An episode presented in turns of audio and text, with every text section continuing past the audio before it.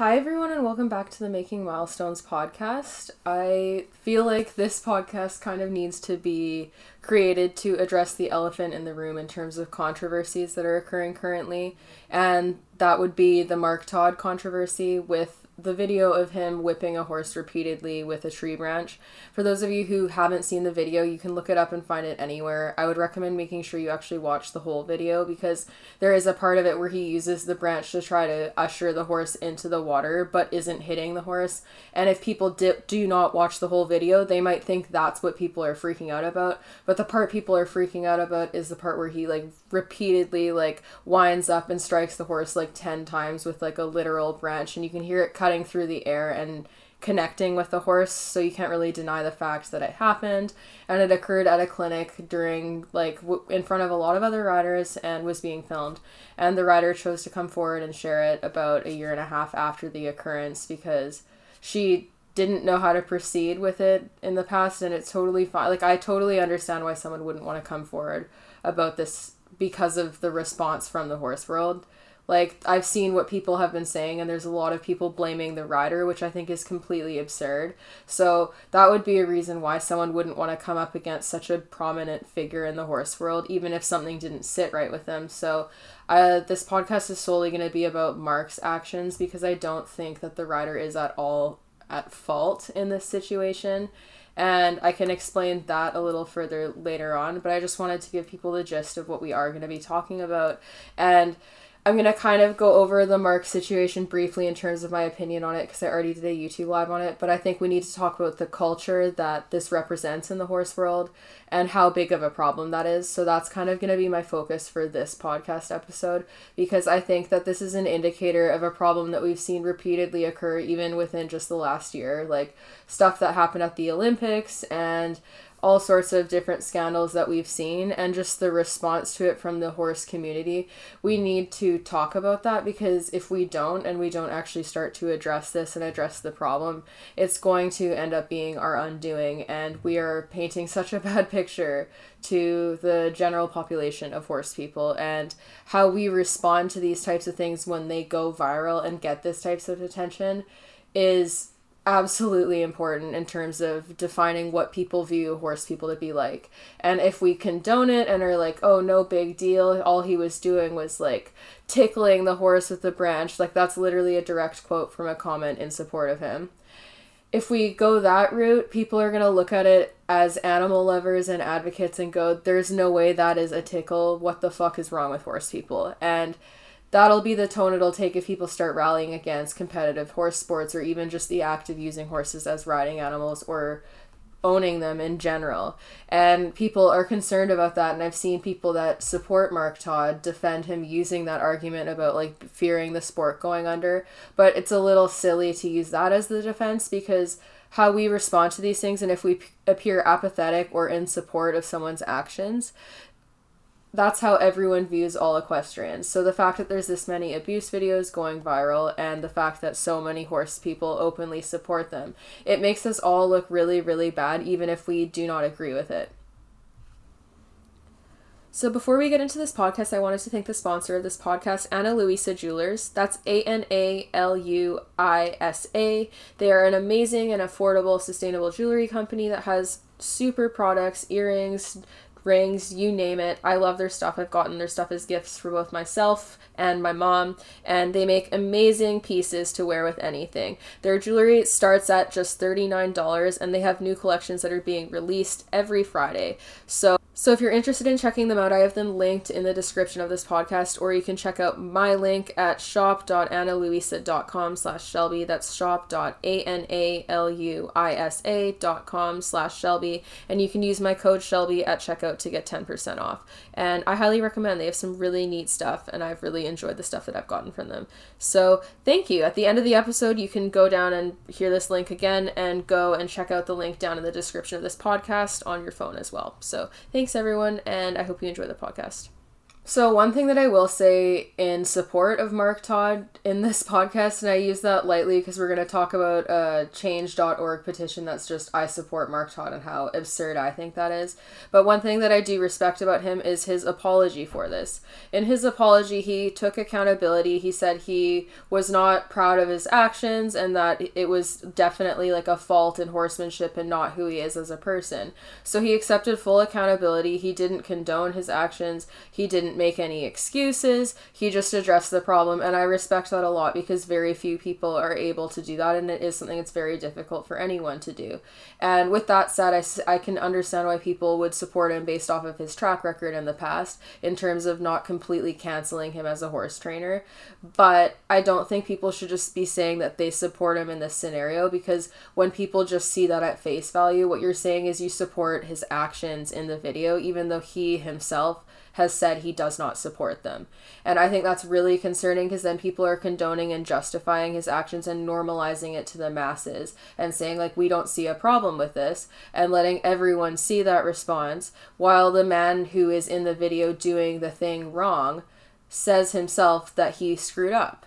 And so because of that, I find it so odd that there's so many people feeling the need to openly say just say I support Mark Todd because it's like if you liked the dude before this and you don't think that this defines who he is as a horse person, that's your opinion. But if you felt that way before this and never said prior to that how much you supported him or thanked him, why are you doing it now just in this context? Like if you're going to say that you support him, you need to follow it up with but not his actions. Like you could say like I support Mark Todd because I don't do not think his actions in that that video support who he is as a whole. I think it's like a bad day or whatever. Um, and people are entitled to that. But I don't think you should just say, I support Mark Todd, because the message it sends to everyone else is saying, I support what he did because that is what is big in the news right now. And what that tells to people in and out of the horse world is that we do not see any concerns with his behavior in that video, despite there being, first of all, like scientific study and tons of information done on punishment, especially when you're punishing fear based behaviors and how ineffective it is and how much follow up behavior it can result in. Like, that is an undeniable fact. It's something that's been tested on species of all sorts, not just horses, and the results are largely the same punishing when an animal is afraid of something is not an effective way of handling the situation. So at best, it's just ineffective and bad training that he is probably charging lots of money for. And at worst, it's something that's really traumatic and scary for the horse. And it's also potentially endangering, first of all, Mark because he was well within kicking distance. And if the horse did decide to back up and kick out at him, he could have been very, very hurt or potentially fatally injured. So that's not good. And then also, a scared and stressed horse is more dangerous. So the rider being in that position where the horse is trapped between the water drop, which it is afraid of, and a man with a branch that is striking it and hurting it it's stuck between a rock and a hard place. And when horses are scared and feel trapped they can react dangerously because of that. The higher the stress level the more potential there is for a flight response and that's what make horse, makes horses dangerous. That's another studied scientific quantifiable fact that we cannot ignore. So at best this is bad training but at worst it gives the horse a very bad experience with something. It doesn't set the rider up for success because he didn't really give her any tools. And he also put her into in a situation that she did not consent to and that she wasn't prepared to do and that she she wasn't comfortable with the fact that he was doing it but she was kind of like trapped in a shitty situ- situation. And he was the one who's the responsible professional who should have made a better decision. And like I agree people can make mistakes and grow and change from this and I hope that this does not represent who he is as a horse person. Um, in my opinion, seeing what he did, I wouldn't want to pay money to be taught by someone like that because I'd just prefer to select a different clinician. But if he shows that he's not like this and his behavior models change and he actually like learns from this mistake, I would not hold this against him personally but like i just i would be cautious and suspicious of training someone who does stuff like this just because i don't think that their methods would mesh well with what i believe in. And where i would put money in a clinic is totally my decision. So that's not me canceling him and i think that's where a lot of people are at where they express like i don't like what i see in the video. And i'm concerned that this is so normalized because yes we know it's not just mark todd. Yes a lot of us have used similar punishing tactics when horses are scared because that's what we've been taught to do. I w- I'm not going to lie and say that I've never whipped a horse for a refusal or because they wouldn't want to go somewhere. I'm not proud of stuff that I've done in the past, but like part of like self reflection and growing is being able to acknowledge that it was wrong and learn and grow from that. And Mark Todd did that, and now he can show us whether or not he's going to grow from this and whether or not this actually re- represents his regular practice. But the people defending him are demonstrating that they do not see any issue with this because they're defending his actions in this moment. They're not saying, like, hey, by the way, he's a really great horse person. I think this was just a lapse in time. And maybe some people are saying that, but a lot of the people signing these petitions and just sharing these memes that just say, I support Mark Todd, it's so vague that what they're supporting is why he is in the news. And what that says to everyone else is that we do not value our horses' welfare and that we don't want to clean up the sport because Mark Todd did the right thing with how he responded to it in his apology. I don't think he could have done it better. Like I think it would be cool if he would consider like partnering with someone like Shawna Karrasch and doing like a despooking clinic with water and banks and showing different ways of handling it that would be more successful and less scary for the horse. That would be like best case scenario, top tier, coolest thing ever of a way to respond to this and I would have so much respect for him if he did something like that. Really cool. I doubt that'll happen, but it would be cool. But how he apologized and owned up to it, I think, is admirable because it's a lot better than like the vast majority of trainers that I've seen in the same position. So I'm not going to fault him for his response for this and he's also not responsible for what how other people are behaving. He could come out and say a statement against the petition and be like I don't even support my own behavior. You guys shouldn't be defending this. Who knows if he will, but he's not the problem here. But other people's attitudes and how they're responding to this is very concerning because it's indicative of a very like pervasively bad culture of like abuse and using punishment and cruelty as a means of handling problems when it's not effective. It's unkind to the horse and it scares them and it makes them more dangerous and it it's kind of a self-fulfilling prophecy because a lot of the stuff that people just like use to justify punishing their horse like the behaviors they don't want they'll punish those behaviors but then the punishment is like this circle where it's creating like all these bad follow-up behaviors that are also being punished in different ways or asked to mask. And you end up creating what you fear because of how you're handling it. It's not because the horse isn't being punished. And there's this belief that if you're kind and you re- use reward-based methods that you're just rewarding your horse for being bad when in reality you actually just see less of those bad behaviors because instead of asking your horse to mask behaviors and punishing them for the bad and not showing them the good, you're actually teaching them the skills to problem solve and be able to offer you the right answer. So, it's really concerning that our culture in the horse world is more afraid of the idea of rewarding a horse and creating bad behaviors than they are of punishing a horse and creating a scared, shut down horse, or a horse who's essentially a ticking time bomb that can react in a dangerous manner and show like display a lot of the very behaviors that we use to justify punishment. But like punishment doesn't fix because it never addresses the underlying problem. And I think that the defense of Mark Todd and like the general response to this, it's like highlighting our culture and the abuse culture on like a worldwide scale in a way that I'm personally like so embarrassed and ashamed of because like I can relate to being like that at some point in my life. And I'll go into that a little bit later where I'll give examples where I have been taught to do things wrong and I've done things that were really cruel and unkind to my horse because of how I was conditioned to train and like how flippantly we justified these like quote unquote smaller abuses. Not that I think that this is a small abuse, but I mean like people will go, oh, because he didn't draw blood or he didn't cause lasting damage, the horse was fine, blah, blah, blah. People will use stuff to justify why this isn't that bad rather than thinking of how could this be better. And that's kind of how we need to justify like our riding practices is if it's unnecessarily stressful and traumatizing to the horse could it be better? Yes. Should we do it better then? Yes. Should we not be justifying doing it poorly if there's a better, safer way to do it that's more successful?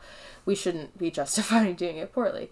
Um, and we're going to be our own undoing because we're highlighting this to everyone who hasn't been conditioned to be so like normalized like abuse and like high punishment culture and like not making things enjoyable for the animal. We've as horse people, a lot of us are conditioned away from wanting to use reward based pa- tactics or like, and we we like way minimize how damaging punishment can be. That's how we're taught. We're taught to kind of go to the punishment and like pressure and release as the like the main two things that you use to do anything with your horse.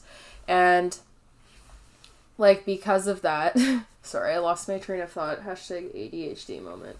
But because of how we're conditioned to feel, like you get like an aversion to using food and I like in reward based training and I definitely had it where I would like literally close the door on considering what people were actually saying and it led me to like thinking weird things that were not true about positive reinforcement based training. And like it was me trying to like protect my own personal biases rather than actually think logically and like try something and like see how it works. Because like if you half ass something you're gonna like s- try to find all the flaws in it and be like oh well my, like positive reinforcement made my horse food aggressive but like punishment did this and it's like no like a lot of these horses that we see in these clinics and like trainers who handle stuff like this their horses will chronically always have these little problems that they just shrug off as normal and bully the horse through like even with simple things like trailer loading and like standing for the farrier where people will like put a lip chain on or put a nose chain on or like get a whip behind the horse or a broom to load them and it's like just like normalized ways of just like you're not ever addressing the problem you're just forcing the animal to do it. And then if they don't respond well to you forcing them to do something that they find scary or uncomfortable then you're punishing them for that response when it's actually them advocating for themselves and trying to communicate with you. But then people shut down all communication and we're normalizing that treatment. And then the same people want to be seen as people who love and care about their animals and want their like best interests at heart and that's not how it reflects to like most people. Like a lot of like people outside the horse world that i've spoken to about these things are like completely shocked to hear how normalized like certain abuses and neglects and basic management and care and training are like it's something that people are bothered by and it's getting so highlighted now that I fear that if we don't actually show an initiative to change, that we're all going to get painted as these like bad terrible people who don't care because there is honestly a certain level of apathy at the bare minimum. Apathy and cognitive dissonance that causes people to not speak out about these things and actually take them seriously and it's going to lead us to our own demise and then once we're already totally fucked people are going to be like oh no we want change like believe us we can have reform and it'll be too late because every time before that we were like nah we don't care. Like it's fine. It's not that big of a deal. The horse is just tickled with a branch. And the response we have to these types of things says a lot about us. And it says a lot about like the governing organizations of like the equestrian world. Like we need to start doing a serious overhaul on how we view like basic training and management of horses and how it is classified in the law.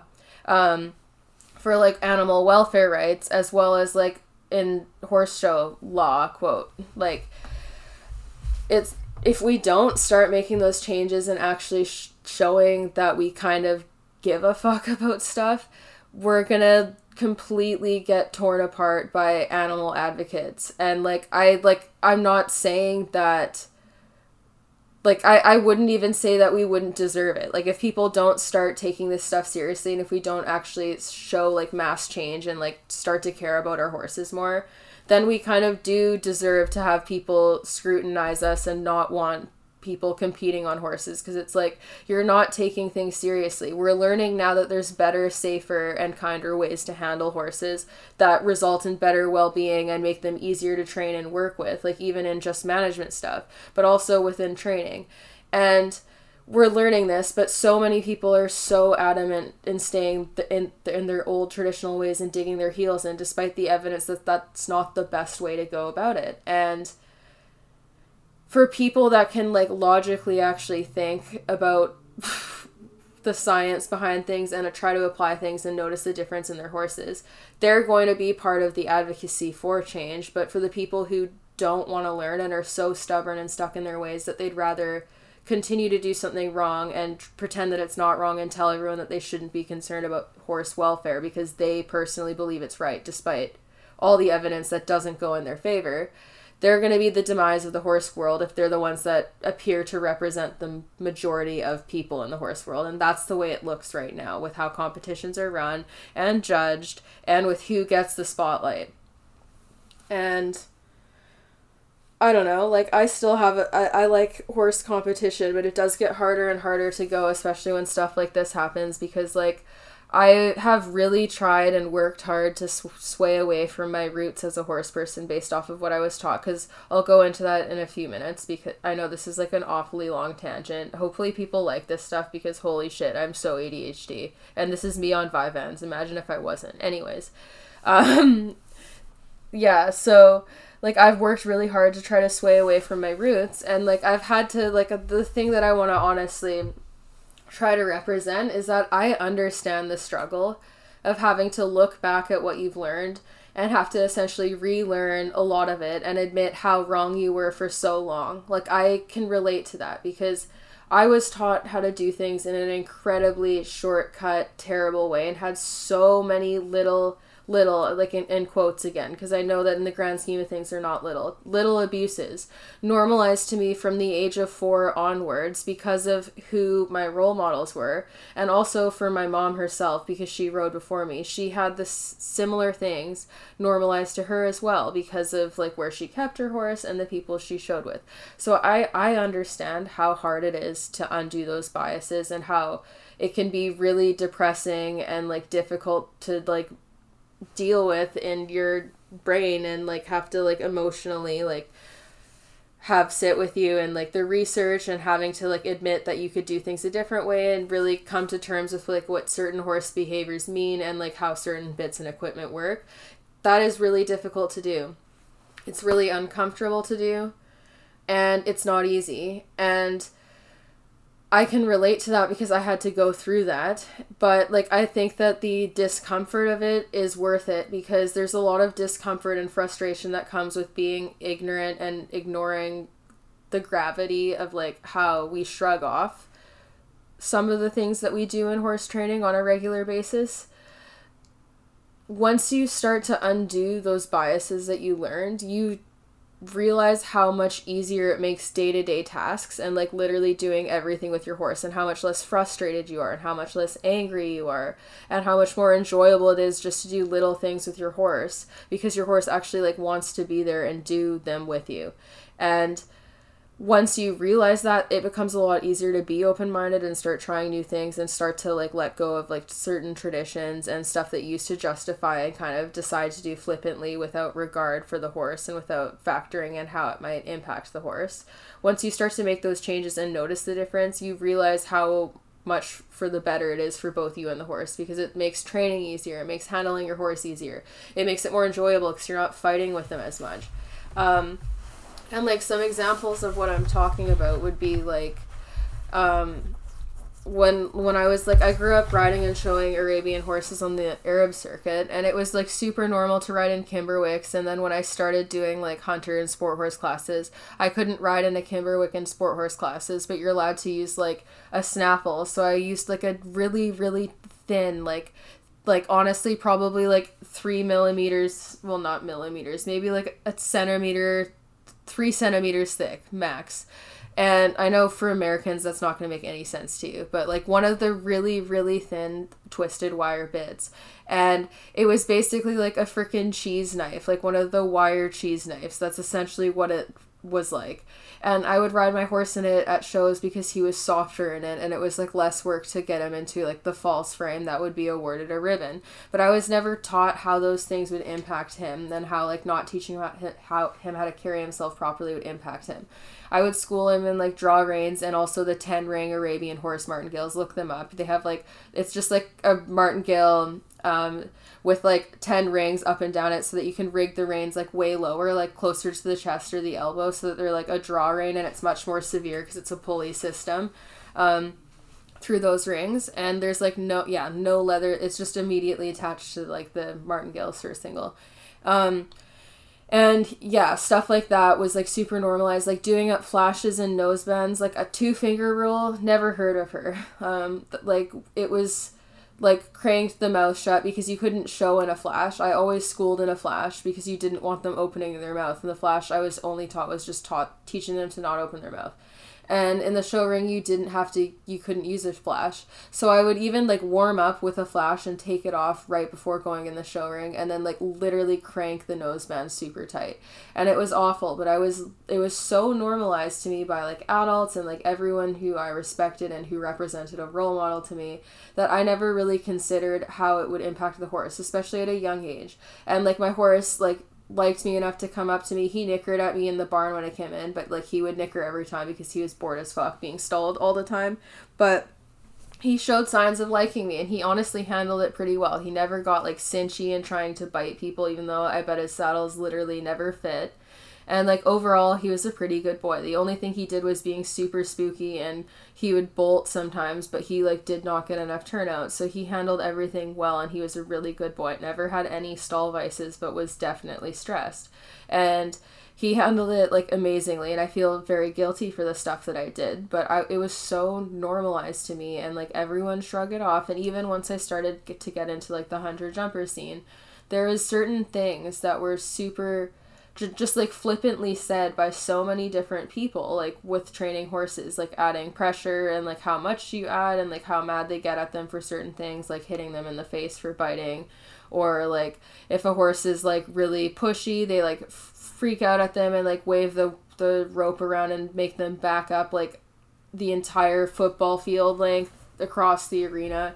And um like using a broom to load a horse and like a lip chain and a nose chain to get them on instead of like actually working on trailer loading with them and using different tactics. And just like stuff like that. It was all so normalized. Like a clinician that i took a jump lesson with back in the day when milo used to buck after jumping fences they told me to like haul back on him and like rip his back teeth out. And i was like oh my god and like just like stuff like that instead of like softening and like this isn't even to say that these trainers need to use rewards based methods but it's just so normalized to like blame the horse and get after them for their behavior and be upset with the horse and cause the horse physical pain or at least emotional pain and fear in the name of training um, when like it's not even the most successful way of handling things. And then horses who shut down and stop responding and like become easier to work with as a result that they're the ones that people will use to like prove that their method works. But then all of the ones that kind of go to the discard pile or who can like manage well enough but develop clear conflict behaviors because of how they're ridden they're, they're like they actively suffer and have constant things that like probably piss their riders and owners and handlers off because they're annoying to deal with but that come out because of their handling and management and how they're trained.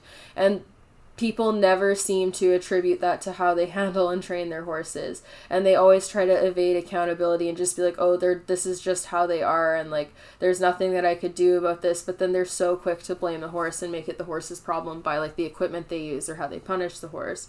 And like it's so normalized and it's concerning. Like it's more normalized and accepted. This is where the horse like uh, this is something that people need to consider it is more normalized and accepted to get harsh and use things that will cause your horse physical pain and can very easily cause lasting damage if misused or even when used properly, like lip chains, nose chains, um, like certain types of bits and like gadgets and basically anything that's used to like try to coerce the horse harder by causing more and more pain and um, pressure. It's so normalized to use those things and not be judged for it. And people are like, oh, like, no, it's fine. You don't understand. He's just pushy or like he's this, he's that. And people don't want to ever be questioned on that. And they always shrug it off and they don't really openly admit like how why the equipment works and like why their horse listens better in it or and they're very quick to judge people who consider using rewards based methods and be like oh I don't want to be feeding my horse all the time or like oh like that won't work it'll just make him food aggressive.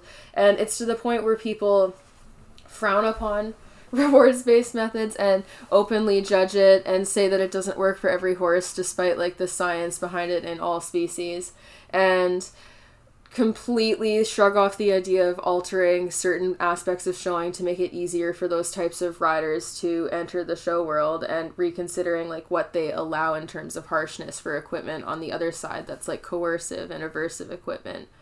Um, people are like frown upon the idea of opening the doors to allow kinder options. Yeah like bitless riding or like use of clickers and like rewards based methods in classes and different types of shows people want to close all options off to that and slam all the doors and lock them but then they want to continue be able to freely use harsh equipment that is easily abused and on best case scenario if it's in the best hands or like the kindest most empathetic rider who still uses it it is still masking an issue by using mechanics to try to overcome whatever the horse's issue is, be it like bolting to fences or hollowing out or being too nervous to shoe so it needs a lip chain.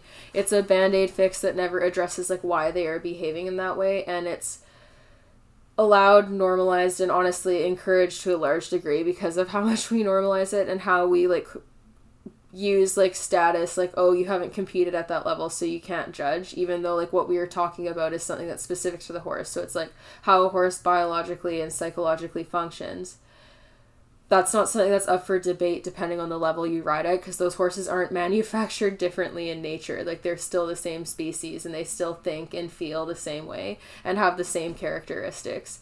And we use like showing and like status and like how how how many ribbons someone's won and how experienced they are as a reason to completely cut off all criticism for certain things and try to completely silence all conversation and concern about like valid welfare concerns in the horse community. And we're not allowed to judge, but then they're very quick to shut down like the opinions and like studies of literal behavioral professionals and people with their doctorates who are like conducting studies for a living and like have to get them peer reviewed and work way harder before their opinion is taken seriously than the average horse trainer does. And those opinions are very quickly written off by society, like our horse society. And it's because we have this community where people do not want to learn and change and they are like selfishly to their horse's detriment clapping their hands over their ears and being like la la la la la not true and continuing to perpetuate like all these normalized abuses that stack on each other and cause so many problems that we have with our horses. And they don't even want to be like criticized for it and rightfully so. And it's to the point where even in a situation where the guy himself who did the wrong thing criticizes himself and says that he re- like that it, that he's ashamed of it they still are so ride, riding so hard to defend these things that they're going to defend his actions when he doesn't himself when they're saying that they respect this man and his opinion. And it's like you're not honoring Mark Todd by justifying behavior that he says doesn't re- represent him. If you appreciate and value his opinion and his status that much then what you should be doing is like agreeing with him and being like, wow, like there's better ways to do that instead of like, I don't know. I've had so many people call everyone stupid or be like, you've not competed at these levels or like sensitive Sallies, tree huggers, like hippies, all these names to describe people that took issue with like what Mark Todd did and then all these comments minimizing what actually happened in the video and completely misrepresenting it. They're so entrenched in how they train and handle their own horses that they're like willing to put their necks on the line to defend something that Mark Todd didn't defend. Like please self-reflect and ask yourself if you're doing this why it gets such a response out of you. Because I think it's like underlying guilt. And these people saw themselves themselves in Mark Todd in that video and they don't want to accept accountability for it. And even when he does for himself, they can't accept it for themselves. So they're willing to go to their graves defending Mark Todd um, for something that he won't even defend in himself because they are that rigid and not wanting to consider their horse's emotions and learn like literally more effective ways to train. That's the thing that I think we need to reiterate on this topic is that there's a more effective way of handling this behavioral problem, especially in a clinic setting that you could do very easily that would require no like literally less effort because I bet Mark Todd burnt more calories whipping that horse than he would have by like help leading the horse in and rewarding it for stepping towards the drop and letting the horse look at it and walk up to it first instead of rushing it. He would have expended less calories doing that and it would probably would have been less frustrating for everyone. And it would have been easier and more successful. And like why are we like why is it such a frowned upon idea to give the horse the benefit of the doubt more? I've seen a lot of people say that like everyone makes mistakes and mark todd shouldn't like get in trouble over this or lose his career. And honestly he's not going to lose his career. He's going to be fine. But he's just being scrutinized now because it's like in the limelight. Um, I've seen so many people defending that and saying like he deserves more chances and like that he's like a good horse person and they can't let like one instance and one behavior represent him as a whole. But then it's like, why don't you like flip the roles and like pull, put that same perspective on your horse? Like, why don't you consider the fact that like your horse might have a bad day and have triggers that stack because of the inadequate lifestyle it's provided with and your tack not fitting or the bit hurting it and you not being aware of how hard you're pulling on the reins or how hard your leg digs in or the fact that they have ulcers or the fact that they have kissing spine or something that's bothering them or the fact that the weather is cold today and their muscles are more sore or that their hair is rubbing the saddle pads pinching any number of reasons that could make their day harder and make them not cooperate as much. The fact that we're supposed to give a grown man who's 65 and has been training horses for a living more benefit of the doubt than what people are willing to give their horses is, is absurd. Like we hold people to a to lesser accountability than we hold horses. Like if a horse it balks at something that they haven't done in a while or something new or responds to pain or discomfort or anxiety we we justify punishing them because they know better and like it's too dangerous to let like a big animal behave this way and that if you don't put them in their place they'll walk all over you and all that jazz. And like it, it takes the responsibility off the handler to ask why the behavior is occurring and address the underlying cause. And it puts all responsibility on the horse to not only mask the problem behavior, but get over whatever emotion the behavior was expressing.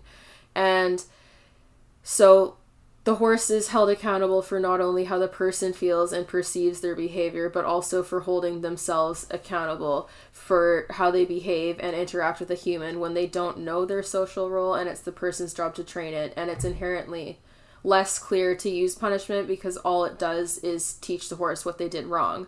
And we put all of that responsibility on these flight animals who are so good natured that even when they're put in positions like this, they don't just like completely freak out and just deck someone in the head and kick out and really harm people. Like, we're lucky horses don't hurt us more. And it's honestly shameful that as a community, there's so many people who are willing to justify this behavior because I'm I'm all for people making mistakes, but like even if you saw yourself in that video and you've reacted that way before and you know that that's like what you your go-to for frustration is you should be able to look at that and go that's not the best way i could have handled that. That doesn't re- represent me at my best. And you can start to realize that there's better ways to handle it and start to rectify that response in you and deal with what your underlying emotions and motives are for that response and stop making it your horse's responsibility to deal with it. Like you can do all those things within yourself and you don't have to be perfect and you might slip up and you don't have to go to like a purely positive reinforcement approach, but you can start to address the underlying emotions and motives behind your behavior and educate yourself on why it's not effective and why it's not the best response and why we shouldn't normalize it. And anyone can do that and you don't have to do it immediately. And so, like, as a community, we need to not normalize defending like this level of like display of lack of emotional control on the part of the person and then like so freely blaming the horse for their lack of emotional control when we put them in very stressful situations don't hold ourselves accountable and scare them and use painful and like anxiety inducing tactics to try to mask emotions in the horse and then blame the horse for their response and be like see they're dangerous. This is why we need to like coerce them more and continue to make them mask behaviors so that they become a walking like nuclear bomb waiting to go a nuclear bomb of stacked triggers waiting to explode. But like yeah this is the way it needs to be done because that makes sense despite the fact that none of the science points in this direction. Um yeah if you can't tell i'm just like freaking on a tear and a rant about this behavior because like i cannot stress this enough. I understand very intimately where these emotions come from and where like what the underlying motives are for people who do this and like why it's hard to change and like how much easier it is to go back to what you're comfortable with and what you've been taught and how hard it can be to like find new trainers and like rect like reckon with like the wrongdoings you see in the horse world and like having to like learn better ways of doing things. I understand that intimately because I went through it and it's something that I still have to work on because like it can be frustrating. Horses are frustrating. Things can go not as planned and you can be disappointed. You can have a very disappointing ride in front of a client, you can have a disappointing ride at a show. Your horse can have a problem with something that they haven't ex- like had a problem with before. Like for example, I had a trailer loading clinic recently. My horses all were way worse about trailer loading than they have ever been like Banksy especially because he's always been perfect to trailer load. It did not go as planned. It was a windy day and like there was a lot of stuff going on. A horse got cast in the fence when it happened and I was disappointed. It would not have been the right decision to like get a branch and whip my horse into the trailer or start punishing the horse and making it their problem that I'm disappointed that their emotions on that particular day don't fulfill my personal timeline and my desire for what how I wanted the sessions to go. And in the past, if something like that had happened, it would like that's what I would have been trained to do is blame the horse, get behind them, pressure them more, and make them do it because they're being bad, and you can't let them get away with this, or they'll be worse next time. That's what I was taught to do from like my very first introduction to horses. I literally it had never crossed my mind initially to use food to trailer load and teach behaviors like that because I was never taught that. I, in fact, I was like deliberately encouraged not to consider using treats because I was told it would make horses nippy and aggressive, and I just believed that and took it to my grave. And that was like, well, not to my grave, obviously, because I'm alive now and I don't agree with that, but you know what I'm saying. Um, because it was just what I believed. And like, growing up like the internet wasn't was it what it is now it was like very hard to navigate and i was also too young to do it for a lot of my career when i was doing this and when i did start to get the means to like research more and started to learn things. It was very hard for me to take in at first and i went into denial and i didn't want to believe it and i would address certain things but i would like deny others and i would always look for stuff that would represent how i wanted to feel and look for ways that i was right rather than looking into what the other side might be.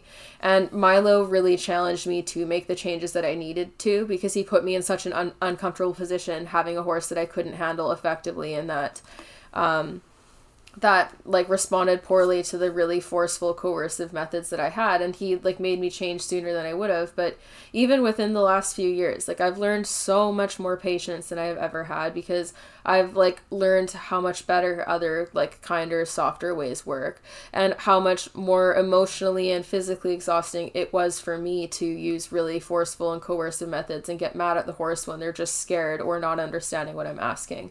And I've learned that even for me, like it's more effective because it works better with the horses. They have less behavioral problems and more able to do more things with them, and it actually f- addresses behaviors long term. But for me too, it's less stressful. I'm less anxious. I enjoy working with them more, and I f- have less like conflict with how like the facts are represented versus how I emotionally feel. So it's been healthier for me and it's taken an effort to get to where I am, and I'm not saying it's an easy thing to do, but it's a necessity if we want the horse world to remain and if we want any public respect. Um, because people see issues in a lot of the stuff that we do and what we normalize, and the more media attention it gets and the more flippant we are about our response to it, all that shows people is that we don't care, we don't want to change, and that we're ignorant to scientific, like science and fact. I was gonna say scientific fact, but I couldn't decide. Um, and like that's what that shows the masses. So it's ultimately like up to us as a community to decide how much we actually care about these things and address our behavior and like check ourselves and start to learn how to self-reflect and like admit to admit accountability and like really decide what we want to normalize to the common population and whether or not we want our sports to survive because I guarantee you like with the populations becoming more educated with like horse science becoming more and more mainstream if if we refuse to change, animal welfare organizations are going to hone in on what we're doing and our practices and blow them up in the limelight and show everyone and everyone's going to hate us. And the more people defend that all that's going to prove to them is that we're not in it to change that we're not in it for the horse. And that will justify the demise of the entire horse industry because if we show a lack of desire to change and hold people accountable and self reflect, despite the fact that the information to prove us wrong is out there, it's tangible, and other people see it even when they shouldn't be as educated as people within the community, th- that's licensed to cancel horse sport socially because people aren't going to want to continue doing something that they don't, first of all, don't do and have like uh, the average person who's not a horse rider does not really care. Like it it doesn't affect them if horse sports cease to exist. So if they think everyone who has a horse is abusive they'd be like yeah fuck yeah cancel all horse sports. It doesn't impact them. They're not going to think about the millions of jobs lost the displacement of the horses and so on and so forth. They don't care. And there's way more of them than there are horse people. And even within the community there's a lot of horse people who do not support horse sports anymore and who do not support a lot of upper level riders because of their conduct. And if we don't change, all those people can come together and force change. And to appease the masses, it will be like horse people's necks on the line. Because in the grand scheme of things, it doesn't really matter what we're doing. And like we're if we don't change, we're going to be forced to by either like having reform forcibly made more so than what is happening now very slowly or we're going to have our sports canceled and lose the public license to do what we do because we're going to be labeled all as abusers. Because I honestly a normal the average normal person would not look at that video of Mark Todd and go, "Oh, he's tickling the horse with that branch." They wouldn't look at that and go, "Oh, this is a fine and normal way to handle this." They look at that and go, "What the fuck is he doing? What is he trying to accomplish? That's mean. Doesn't that hurt the horse?" A lot of horse people deny the fact that it hurts the horse, despite the fact that it's been proven that horses' skin is thinner than people's. So in theory, it should hurt them more less justifiable. And I've also seen people justify stuff like this based off of like, oh, it could be worse. Like other people are worse. Like jockeys hit their horses in the home stretch repeatedly, and it's like a branch that is thinner, like a branch switch, would be worse than a racing whip. But that aside, other issues in the horse world that should have more reform don't justify this one not being bad. You know, like can, things can both like things can be bad. There's worse abuses. There's horses who are starving. There's horses who are being beaten with like chains and whips and like actually actively being like abused abused in the way that people would think for like an ASPCA commercial. Um yes, there's worse forms of abuse than what was depicted in that video by far, but that doesn't justify the abuse in the video. And by saying that, we're just being like, oh yeah, like we know it's worse than this, but so this is fine. But we're not addressing any of that and like that makes us look bad. It makes us look apathetic. It makes us look like we do not give a shit about the well-being of horses. And yeah that's not how i want to be reflected as a horse person personally. And the fact that people will call me like a tree hugger or like some dumbass and be like oh look, all she does is give her horse cookies. She doesn't even do anything. She's never worked with a difficult horse. Blah blah, blah.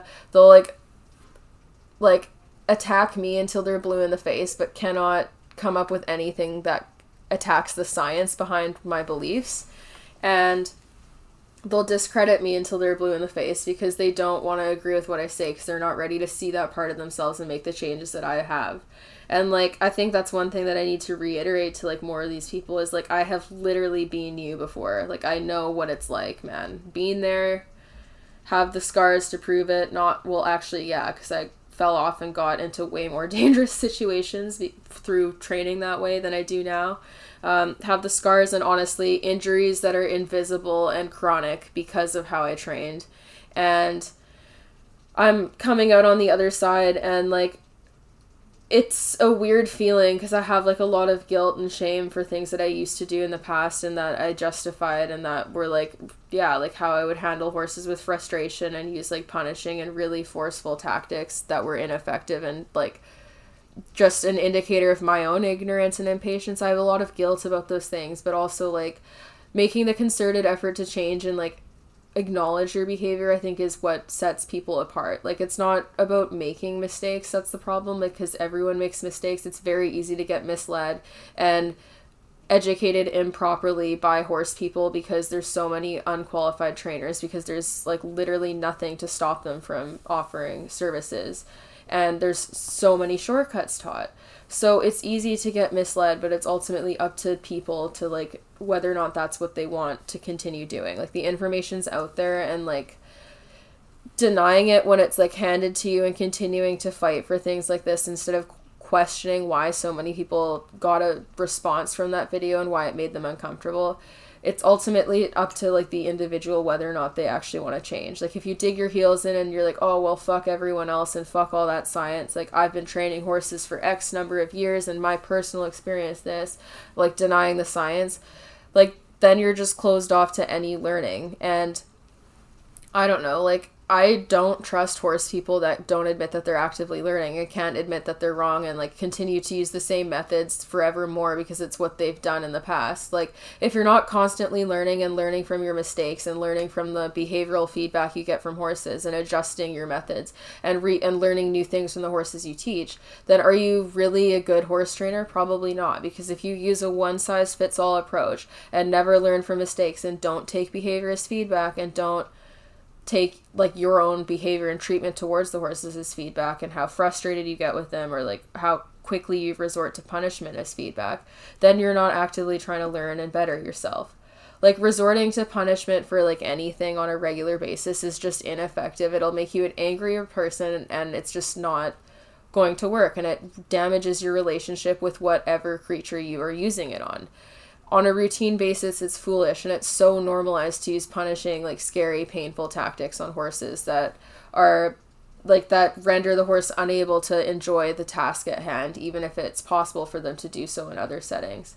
And it's so normalized to just jump right like resorting to right to those things because horses are big.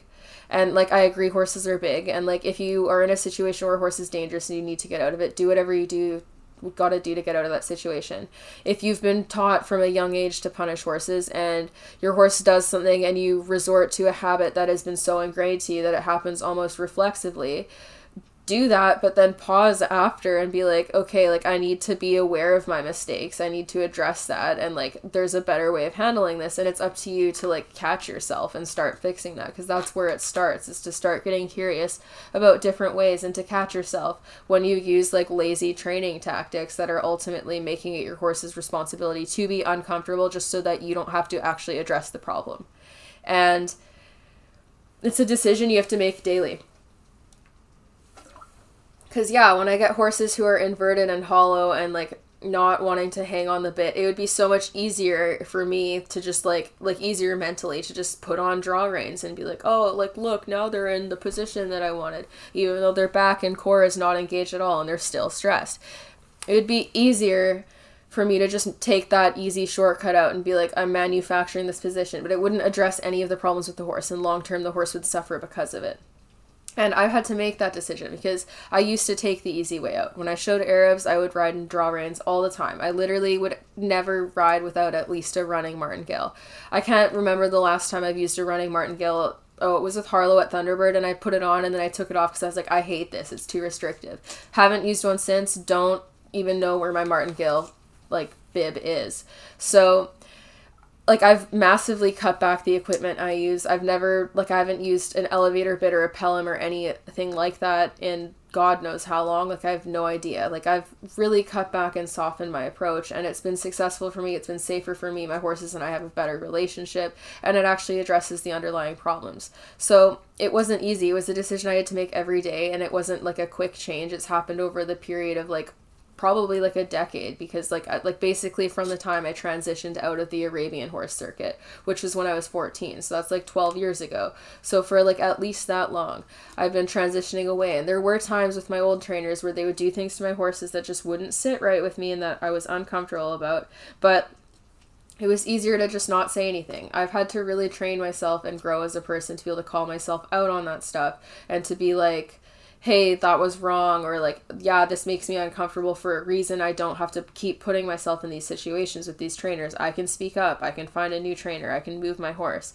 I had to slowly become comfortable with doing those things and advocating for my horse more and for myself more and actually addressing my actions and how I behaved and how quickly I resorted to punishment and how quickly I would use shortcuts in training gadgets and other types of quick fix methods that don't really properly address the problem.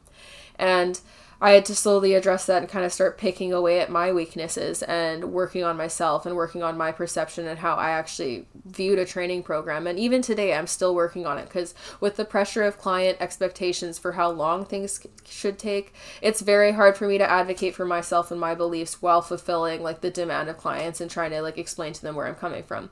So while I've changed and developed as a rider and a horse person, I've had to change my approach with clients and figure out ways to advocate for myself and the horse while still fulfilling like the common person's expectations and timeline with their horse to some degree. And it's been difficult to navigate and it's been hard. So it's a decision I've had to make daily because there there are times where you could just take the yeah, like the easy way out. So choosing to do the right thing is the choice you've got to make daily and it's not just pertaining to horses. It's easy to like freak out and like project onto other people and take your emotions out on others and we still have to catch ourselves on that daily even when you're making concerted effort not to do that. It's easy to snap at people. It's easy to project onto the environment and to not properly address how you feel. And it's even easier to project all that onto a horse and blame the horse for problems in training rather than looking at yourself and why you're eliciting that response in the horse. So swaying away from that and starting to change our opinion of things is a choice that everyone has to make individually on a daily basis. And it's not about being perfect, it's not about doing everything the same, but it's about when you do make mistakes and you do learn how to do things better, that you catch yourself when you're doing things that are in a toxic, like, not helpful and not kind to the horse manner and just kind of learning how to do things better. And it doesn't even have to be like an immediate fix. Like try to just slowly change to be better than what you are on a daily basis. Like if you are riding a horse who has a saddle that doesn't fit properly, see how you can adjust the fit within your means or do lunge work and groundwork with the horse. Or if you ride like a lesson horse who has a saddle that doesn't fit, like try to advocate for them by talking to someone at the barn or seeing if there's like a different saddle that you can use. Like it doesn't have to be a huge change. Or if your horse doesn't have enough turnout at their place, like turning them out in the arena more, taking them for longer walks, going several times a day to take them out so that they can explore, setting up times so that they can interact with other horses and just making an effort to better their situation immediately in ways that you can and then long term considering how you can better their situation long term. And none of that involves quick immediate fixes. None of it involves like completely changing what you know and turning it upside down. It involves the desire to change to even slowly get better and the desire to be open to like things looking differently than what we've grown used to them looking like in the horse world because horsemanship is not looking good currently and like we could be doing better and we could be putting more of an effort in to promote good welfare practice in sports and to start to change things that we've normalized. Because back in the day when people were showing like even 50 years ago there probably were not as many bits on the market as there are now and as many training gadgets and shortcuts and I'm sure people still took them but now we just have such a huge wealth of like or yeah, surplus of like gadgets and quick fix methods and like shortcuts and like different training opinions and just like a huge normalization of blindly following and believing long term horse people's opinions on things, regardless of whether or not they've been scientifically disproven. And like basically dying on the hill that like long term horse people with their practical knowledge are the most knowledgeable and come above all scientific knowledge and all behavioral knowledge and all training knowledge even when their methods are shown to be like ineffective like or stressful to the horse and so on. Like a big name promoting a certain method or believing in doing things a certain way doesn't make it ethical or fair to the horse. And like we need to realize that because just because things have been a certain way for a long time or certain people have achieved success through doing them that way doesn't mean we should continue modeling that behavior. We can change and start to alter things to make them kinder and just start to brainstorm different ways to do things. It's not about completely subscribing to one mentality. It's about the desire to consider what a more ethical sport looks like so that we can all talk together and brainstorm ways to slowly reform the sport. It's not about immediate change, it's about the desire to want to improve. And there's a lack of that desire in the horse community currently. And it's going to be our demise as I've said numerous times now because I'm I can see it happening and like like even within like a lot of people who've been lifelong horse people that are losing their love for the sport because they're starting to see all the holes in it and all of the issues in it all the problems and it's like demoralizing to be a part of it when that's the case. And so like it, it's up to us to like decide to make that change and it's not easy and i understand and like i do want to reiterate to like anyone listening to this like i'm not like hating on anyone who's not training exactly how i do like what i want people to take out of what i say is just suggestions on like starting with little changes of how you can better your horse's situations or different ways to consider doing things. And then if they work, great, like continue using them and you can start trying more things. But like consider doing like little minor changes. It doesn't have to be huge things. It doesn't mean that you, uh, you, I have to agree with every single thing you do or that you have to get defensive and try to explain why you do certain things to me. Like my opinion is my opinion and I, it's based off of a lot of research and experience in my like in my opinion and also like scientific opinion for a lot of the other stuff. But like it's not me saying like you have to do things this way. It's saying like hey consider this. Like these are the things that i've learned. And like you know like i'm not always perfect. Like when i've had bad days with my horses i just turn like decide not to work with them or i'll cut training sessions shorter or i have to reconsider how to do things. And it's not that i don't have any frustrating sessions anymore. Some horses don't pick up things the same way and they're harder to work with. And i have to work harder to try to figure out their problems and to try to problem solve. And it can be hard for me because i'll be like oh my god am i going to figure out this horse? Like what like getting to the bottom of a certain issue or what will work for that horse and how to like best address behavioral problems to make the horse's life better immediately. Like it requires work and it can be hard when things don't work and when you have to when you think things that will really work don't end up going the way you think or if something happens after even during good sessions where something unexpected happens that scares the horse and makes things go wrong. It's frustrating and like there's been times where I have to like just take a deep breath and like because I can feel like my old like the tension and the anger and the frustration bubbling up like how it would have used to when it would get easy to get upset with the horse and then you take a walk you let the horse go for a hand graze you pet the horse you try to calm yourself down so that you can help the horse relax and address that and it's like learning that pause moment and learning to like just not make it so easy to take your temper out on the horse because it, it is easy and we it's reinforced heavily in the horse world to behave that way. And it's up to you ultimately to try to create that pause moment where you don't go and take the easy route of just punishing the horse and taking your anger out on the horse and inadvertently creating more problems that you probably don't want and as well as impacting your relationship with the horse.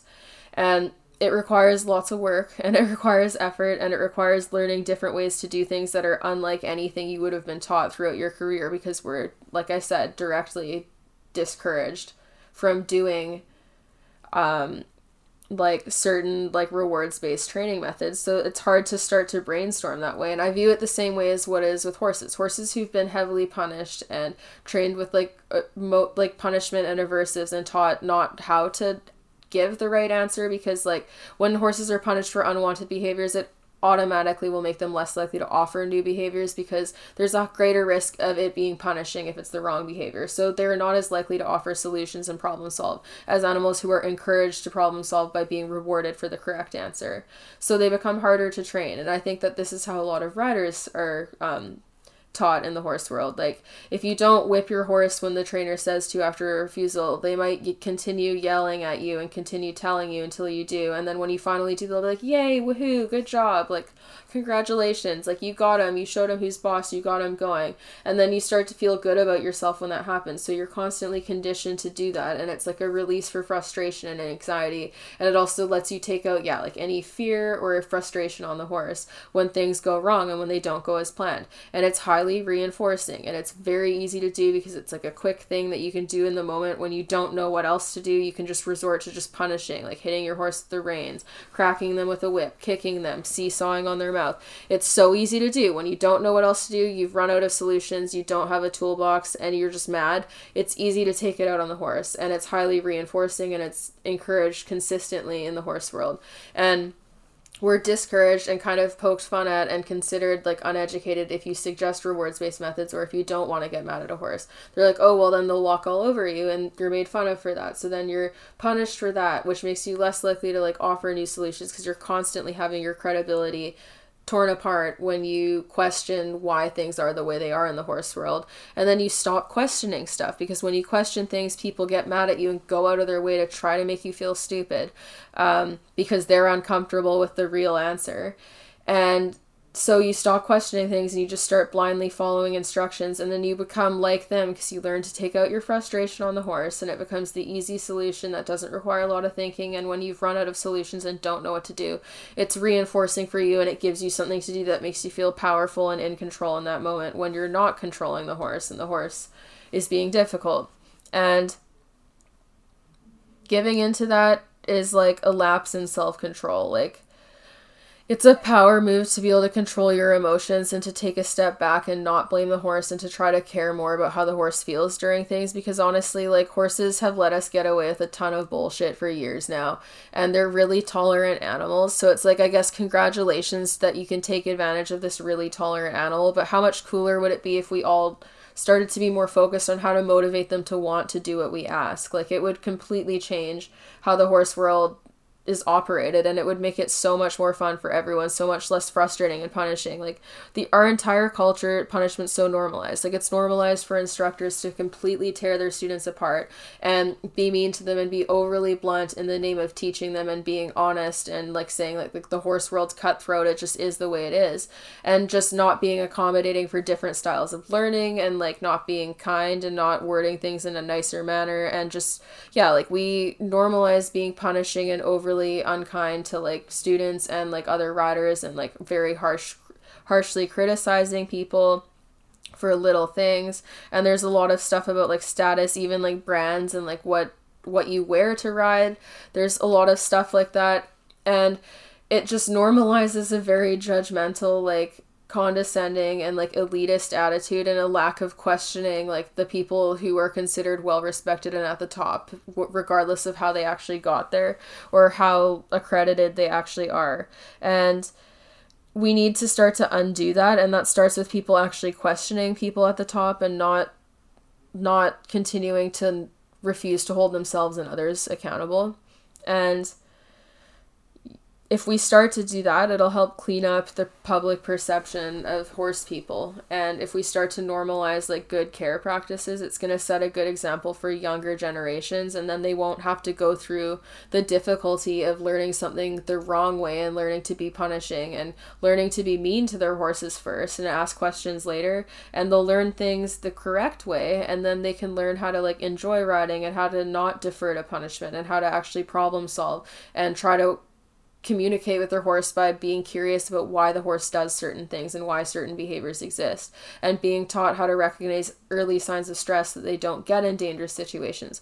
It'll make the sport safer and more enjoyable for everyone, especially the horse. And again, like it starts with very minimal effort. Like the minimal effort of just being curious enough to learn, ask questions, and to not continue to enable eh, people that do shitty things. Like Mark Todd held himself accountable he doesn't need you defending his behavior. He did not defend it himself. So if you're defending it, ask yourself why the public judgment of this got such a visceral reaction from you. And if you saw yourself in that video, I want you to consider how you handle things and consider better ways of doing it that would actually address your horse's fear or discomfort with whatever task it is and would actually address the underlying reason behind the horse's behavior or why they're saying no to you and in turn, I think you'll achieve more success in trading. And I'm not saying you have to start doing everything the same as me and co- become completely open to stuff that I'm saying. What I'm saying is that if you just start to like get curious with why your horse is offering certain behaviors and consider ways to motivate them to be comfortable with doing what you're asking, you won't find yourself to resort to such like caveman quick fix like tactics that are just getting mad at the horse. And you'll be less frustrated as, re- as a result. So it's a positive on both sides. Um anyways that's my rant for the day. And like i said mark todd gave one of the better apologies that i've ever read from any horse person that's made a mistake. So i appreciate that because yeah like i like I don't know, most horse people who have grown up having like little abuses normalized to them, they have done things that they will come to regret as they become more educated and learn more and learn better tactics. So that's a normal thing. And you'll have to undo a lot of bad habits and lazy behaviors you're taught from learning things incorrectly and that's normal. And it, and so like for people listening to this who are trying to better your horsemanship, when you have a bad day with your horse, just remember that like any anyone can have a bad day and instead of getting like frustrated or blaming yourself or saying that your horse hates you, just try to pause for a moment and just take it as feedback and be like, my horse is communicating with me, like, and get curious about why they're offering those behaviors and start to just learn more. And that level of like openness, even if like your trainer has you resort to tactics that you start to disagree with more, that you want to sway away from, and you have to give in to those things occasionally, the fact that you're getting curious and trying to communicate with your horse is what sets you apart from other equestrians. And it's those like that amount of caring and the desire to learn and grow and self-reflect and consider what your horse is telling you that it'll help you completely completely change how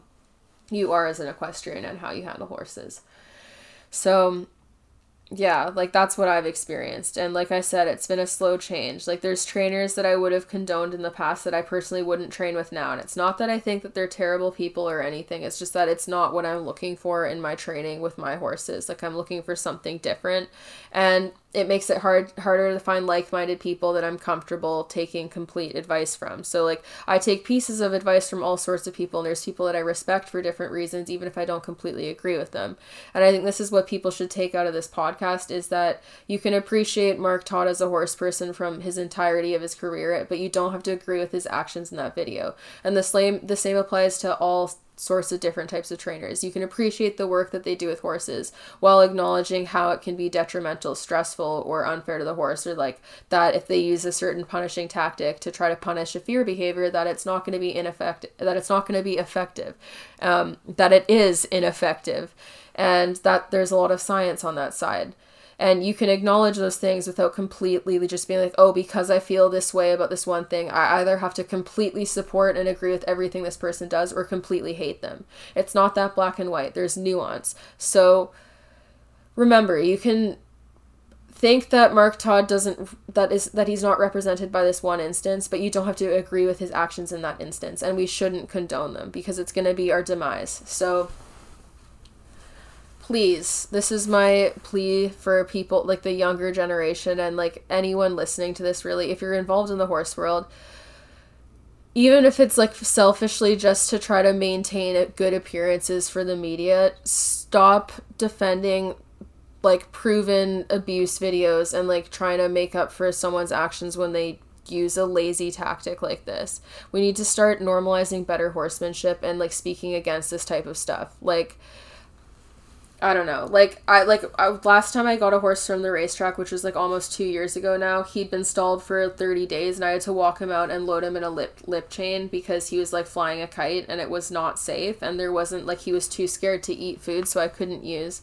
that. And we didn't have sedation, so yeah. Because of that, I loaded him in a lip chain. I'm not going to waltz around and be like, that was the best way of handling that, and this is how everyone should train, and it's a necessity for all trailer loading, and this is the best way of doing it. If someone had filmed it and posted it, I would be like, yeah, like, I don't condone that as a regular training method. It's not effective, it's punishing, and it, yes, it causes the horse pain. You don't have to, like, yeah, you don't have to be like, oh, this method is great and has no problems, you know? And sometimes shit happens, and sometimes you might make mistakes or use something that's not the best way of going about things. But like how you respond to that and whether or not you defend it as like a good training tactic shows whether or not you're self reflecting and growing as a person. So yeah, I'm a, I appreciate Mark Todd's apology, but I still wouldn't want to train with someone like that personally unless I saw that they had tra- tra- like Oh my god, I have such dry mouth. I'm sorry, guys. But unless that I saw that they had changed a lot, like I wouldn't be comfortable spending money to train with them and like that's my prerogative. He's still going to have enough clients that he's going to be totally fine from this. So yeah, like if you stand with Mark Todd, stand with his opinion of his behavior in that video, and it's not that he, he doesn't agree with it. So if you stand with Mark Todd, stop defending this behavior because it makes us all look bad, and we need to care more about like having better appearances in the horse world and not condoning such like like flippant mistreatment of horses where we're just like, oh, this is no big deal. This is fine. This is like totally justified. And anyone who doesn't agree is a big, stupid doo doo head. And that's kind of the tone this stuff takes. You don't have to be perfect. You can make mistakes, but you don't have to pretend that like signs of your worst moments as a horse person or moments where you've like lost control and like do something that's not the greatest you don't have to pretend that those are your highlight reel and that they're totally fine and there's no problem with them. Like self-reflection is good guys. You know like you're not you don't always have to be operating at a hundred percent. Um but if you justify when you're operating at like minus 10%, people are going to question whether or not you think that behavior is acceptable because your defense of it is telling everyone that you think it is acceptable to behave that way. Um, so, yeah, to everyone defending this, if you love horse sports, maybe actually care about making us look good, okay? So, yeah, thank you everyone for listening and um, yeah, if you're interested in seeing any of my tutorial videos and behind the scenes stuff, you can subscribe to my Patreon, patreon.com slash SDEQUUS. And then I also have released some spring saddle pads that are super awesome, and we still have some bridle pre order spots open. And I'm also going to be releasing some super cool stuff in the coming weeks that you should stay tuned on my pages for. Um, so yeah, that's pretty cool. And right now I have a sale going on on my merch store, shopmilestoneequestrian.com for 15% off the whole store if anyone's interested in any of my merch. And yeah, so I don't know, like I think that I understand there's a lot of tradition in the horse world, so this is like my last follow up on the situation. There's tradition is heavy in the horse world, but like it's up to us to modernize and I I agree people can grow and change and that mistakes are okay and we shouldn't cancel and witch hunt people, but we also shouldn't justify bad behavior and make excuses for it, especially when the person doesn't themselves. So if we want to better ourselves as horse people, it's our job to do that anyways, I hope that this was this tangent and long stream of consciousness podcast was fun. And if this isn't your style of podcast, I would recommend not um, following me because all of my podcasts are like this ADHD stream of consciousness. I have to wait when I have a thought and then I have to go heavy and just record the whole thing in one go. Um, so yeah, check out my pages and um, don't forget to like and subscribe to this podcast and share it if you like it. Anyways, thank you for watching and supporting my podcast. And just a friendly reminder that if anyone is interested in checking out the jewelry on the Ana Luisa website, you can check that out the link down below this podcast or at shop.analuisa.com slash Shelby and use my code Shelby for 10% off of your order. They have some really cool items. I highly recommend it. Check them out. Thanks and have a great day, everyone.